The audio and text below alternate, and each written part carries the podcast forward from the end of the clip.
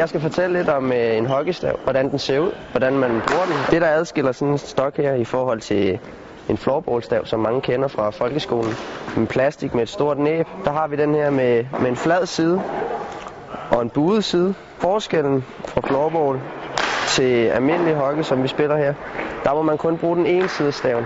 Den her side, den flade side, den må vi bruge. Den buede side, den er strengt forbudt, og der må bolden overhovedet ikke røre. Så når vi dribler her, så foregår det med flad, når man så tager man bolden over, drejer, så vi kører sådan her. Vi har bolden herovre, og jeg skal aflevere til en mand, som vi har herude. Så vil jeg trække bolden her og aflevere. Det er en meget teknisk sport. Det er ikke bare fuld knald på og derudad. Sporten foregår meget i knæ. Det eneste sted, bolden må løfte sig, det er inden for den stiplede linje, som vi, som vi ser herude. Ude på banen, der må bolden overhovedet ikke løftes. Hvis den bliver løftet, så er der frislag modsat side. Hvor lang tid er det der? Ja, det gør det.